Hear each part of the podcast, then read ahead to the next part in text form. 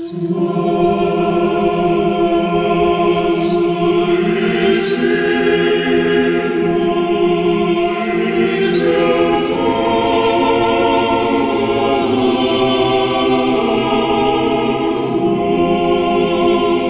17 juli is het 100 jaar geleden dat Nicolaas II, de laatste tsaar van Rusland, met zijn hele gezin vermoord is in Jekaterinburg in de Oeral.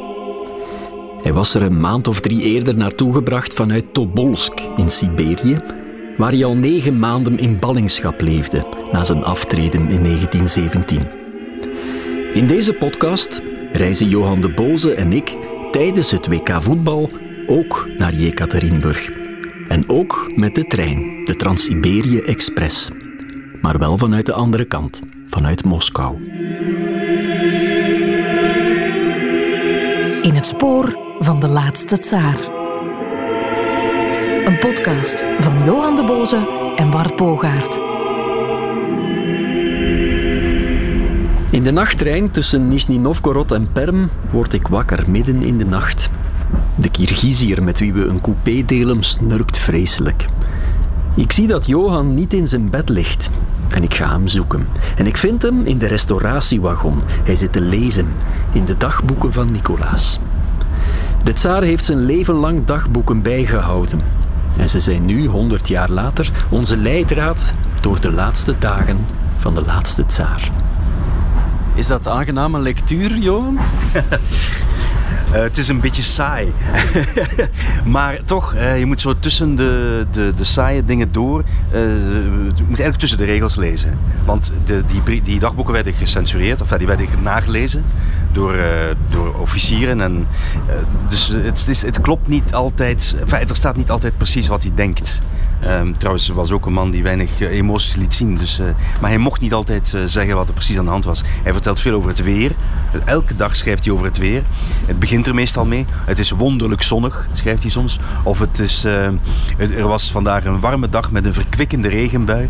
Of het weer was ideaal. Of hij is blij met de regen, want dat is goed voor de groenten. dus ja, ook als het dooit, als er modder. Dus hij heeft altijd wel een hele mooie omschrijving van het weer. Um, het, de temperatuur meestal erbij. Als het plus 29 is of min 30 staat het er ook altijd in. Dus dat is, het is bijna het is een beetje Tolstoyaans. Tolstoy beschreef ook het weer. En aan de hand van het weer zag je de, de, de gemoedstemming van de personages. En dat is bijna ook zo. Als er, als er modder is dan, is het, dan, is het, dan voelt hij zich slecht. En als het mooi weer is, dan is het fantastisch. Ja. ja. We nemen dit op op de trein, Johan, op de Trans-Siberische spoorlijn. Hij heeft na zijn abdicatie ook wel af en toe op een trein gezeten. Hè? Ja, dus hij is, is na zijn gedwongen aftreden is hij uh, naar het Tsarskoye Selo gegaan. Dat is het, het, het Tsarendorp letterlijk. Dat is een stadje dat nu heet Pushkin. Dat is vlakbij Sint-Petersburg. Daar heeft hij een tijd lang verbleven. En dan is hij, is hij samen met het hele gezin... Dus we mogen niet vergeten, het is, een, het is niet hij alleen. Hè. Het is hij met zijn vrouw, met zijn vier dochters en met het zoontje, de, de Tsarevich, de troonopvolger. Zijn ze naar, um, vanuit Tsarskoye Selo naar Tobolsk gebracht. Dat is de vroegere hoofdstad van Siberië. Dus heel ver weg. Um, en um, daar hebben ze een week over gedaan om daar aan te komen. En daar blijven ze negen maanden. En dan worden ze weer geëvacueerd ge of getransporteerd of gedeporteerd, zou je bijna kunnen zeggen, naar Jekaterinburg.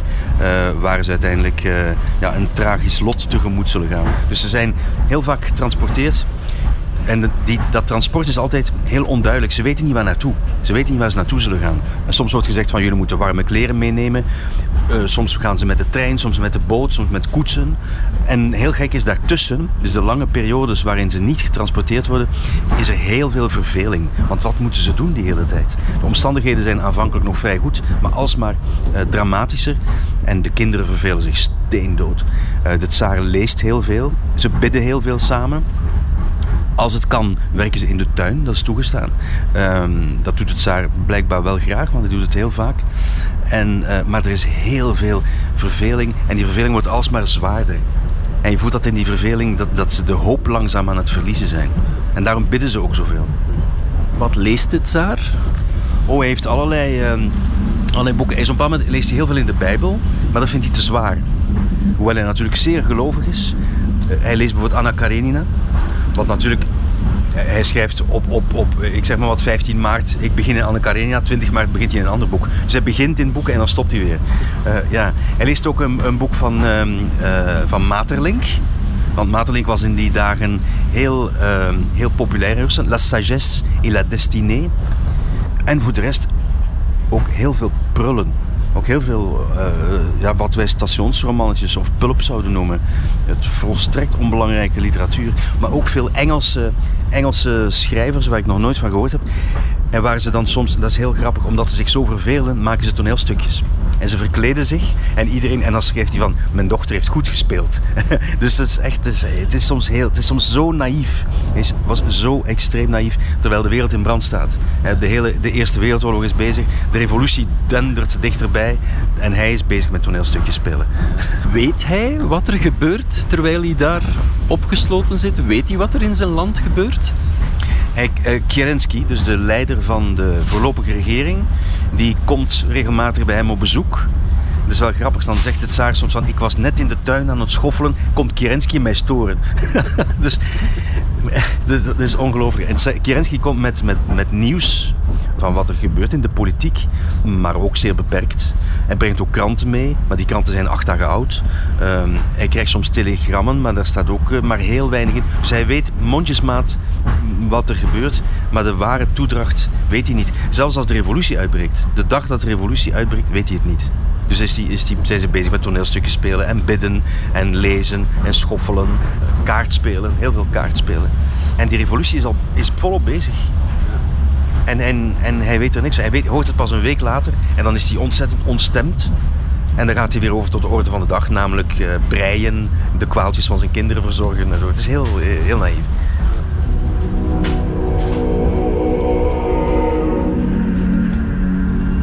Die ontmoetingen met Kerensky, met, met de machthebbers op, op dat moment, ja, daar schrijft hij dus weinig over, of heel sumier. Worden we wijzer als we Kerensky's notities lezen over diezelfde ontmoetingen?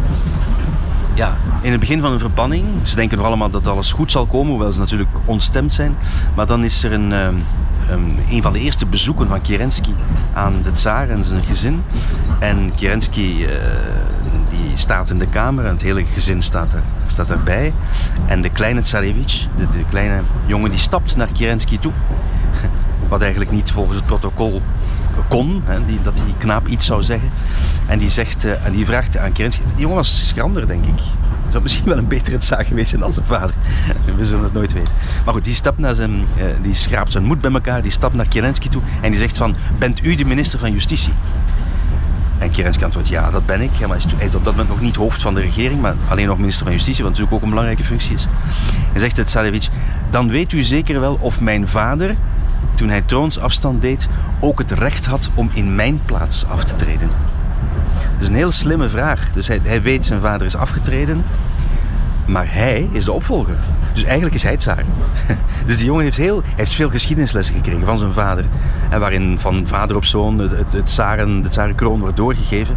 En hij heeft dus nagedacht, waarschijnlijk s'avonds in zijn bedje uh, mijn vader is afgetreden, dus ik ben tsaar. En Kerensky zal natuurlijk eventjes uh, in zijn vuistje hebben gelachen van dit is allemaal voorbij jongen, het is, het is, er is niks meer te redden, het is afgelopen. Kerensky is natuurlijk een heel belangrijke figuur. En um, het is niet altijd, de tsaar zegt niet altijd precies wat er aan de hand is. Maar uit, uit de notities van Kerensky of van mensen uit de kring, van, uh, uit de omgeving van Kerensky, weten we soms iets meer. Bijvoorbeeld het feit dat um, aanvankelijk, in het begin van hun verbanning, want het is echt een, een, gedwongen verbanning, de tsaar met zijn vrouw niet meer mag praten. Ze worden van elkaar gescheiden. Uh, en dat zou zijn, uh, weten we van Kerensky, omdat hij vond dat de vrouw een slechte invloed had op Nicolaas. Dus ze mochten alleen maar bij elkaar komen tijdens de maaltijden. Maar dan stonden er bewakers bij, die konden horen wat ze allemaal, uh, allemaal zeiden. Hij beschreef Nicolaas als een kleine, aarzelende, glimlachende man. Dus helemaal geen indrukwekkende verschijning. Maar het is wel zo dat het tsaar, daar moet ik er wel aan toevoegen, dat het tsaar langzaam een, een goede relatie opbouwt met Kerensky. En dat hij zelfs zegt van Kerensky uh, uh, krijgt alsmaar meer macht binnen die voorlopige regering. Dat zal natuurlijk ook niet blijven duren. Maar hij, hij, zou alle macht moeten hebben. Want hij is een man die Rusland naar de, naar de redding kan brengen. En, uh, maar heeft ook conflicten. Bijvoorbeeld, dat is heel interessant, Kerensky schaft op een bepaald moment in mei 17 schaft hij de doodstraf af. En ehm, hij doet dat, nou ja, er zijn redenen voor. En waarschijnlijk is de reden daarvoor dat hij de tsaar wil redden. Hè, want de tsaar is gevangen gezet en die zou geëxecuteerd moeten worden. En Nicolaas is woest. Hij zegt van, dit is, hij schrijft letterlijk, dit is een vergissing. De afschaffing van de doodstraf zal de discipline van het leger ruïneren. En als hij dat doet om mij te redden, dan moet hij weten dat ik bereid ben om mijn leven te geven voor het welzijn van het land. Dus hij is zelfs, zelfs bereid om te sterven. En dan zien we dat een aantal maanden later de doodstraf weer wordt ingevoerd. En we weten wat daarvan het gevolg zal zijn.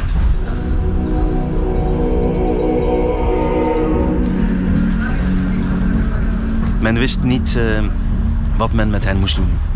Men wou alleen niet dat ze bevrijd zouden worden. Dus daar waren ze bang voor dat het witte leger, de soldaten die uh, aan de kant bleven staan van de tsaar, dat die hen zouden komen bevrijden. En dat, die kans was wel reëel, denk ik. Um, men wou ook niet dat ze naar het buitenland zouden gaan, want dan, dan men wou hen toch op een of andere manier bewaken.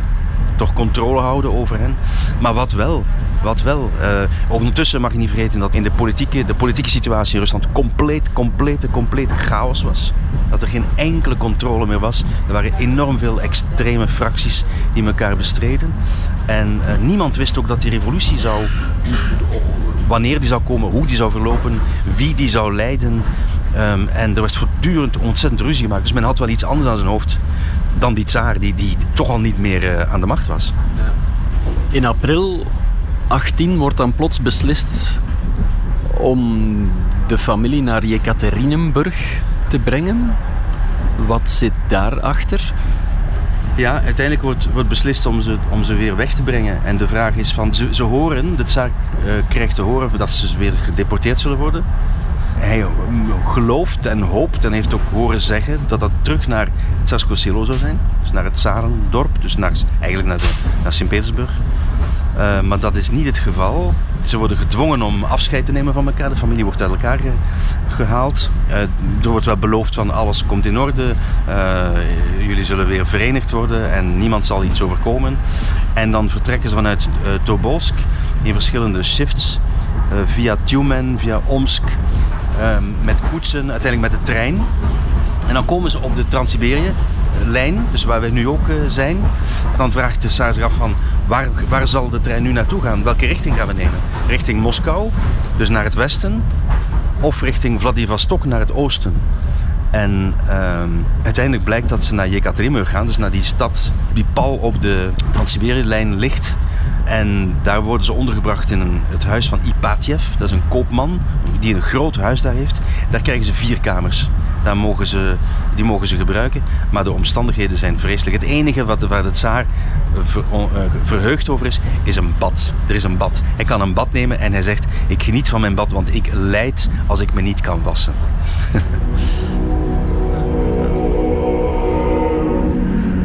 Ja, toen de tsaar naar zijn eindbestemming werd gebracht, naar, naar uh, Jekaterinburg, toen is dat per trein gebeurd. En dat, dat was de Trans-Siberië eh, Express, hè, de, waar wij nu in zitten. Nu, wij rijden vanuit van het westen naar het oosten. Hij kwam vanuit het oosten naar het westen.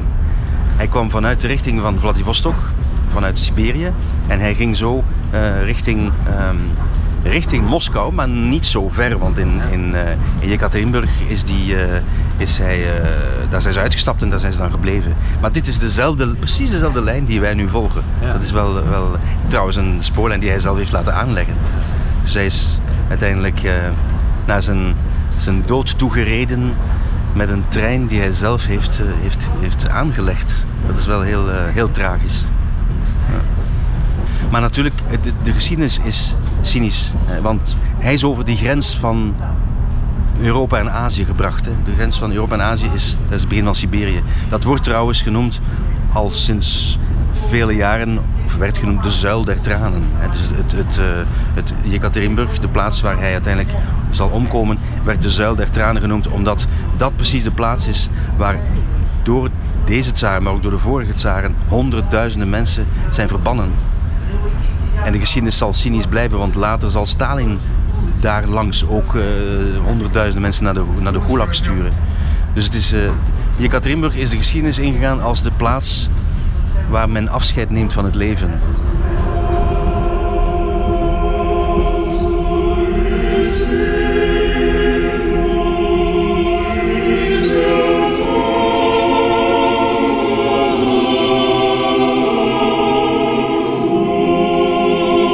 Dat afscheid van het leven hebben we het in de volgende afleveringen nog. We dokkeren nog een paar honderd kilometer verder oostwaarts. En die Kirgizier die ligt nog altijd even luid te snurken als ik terug in onze coupé kom.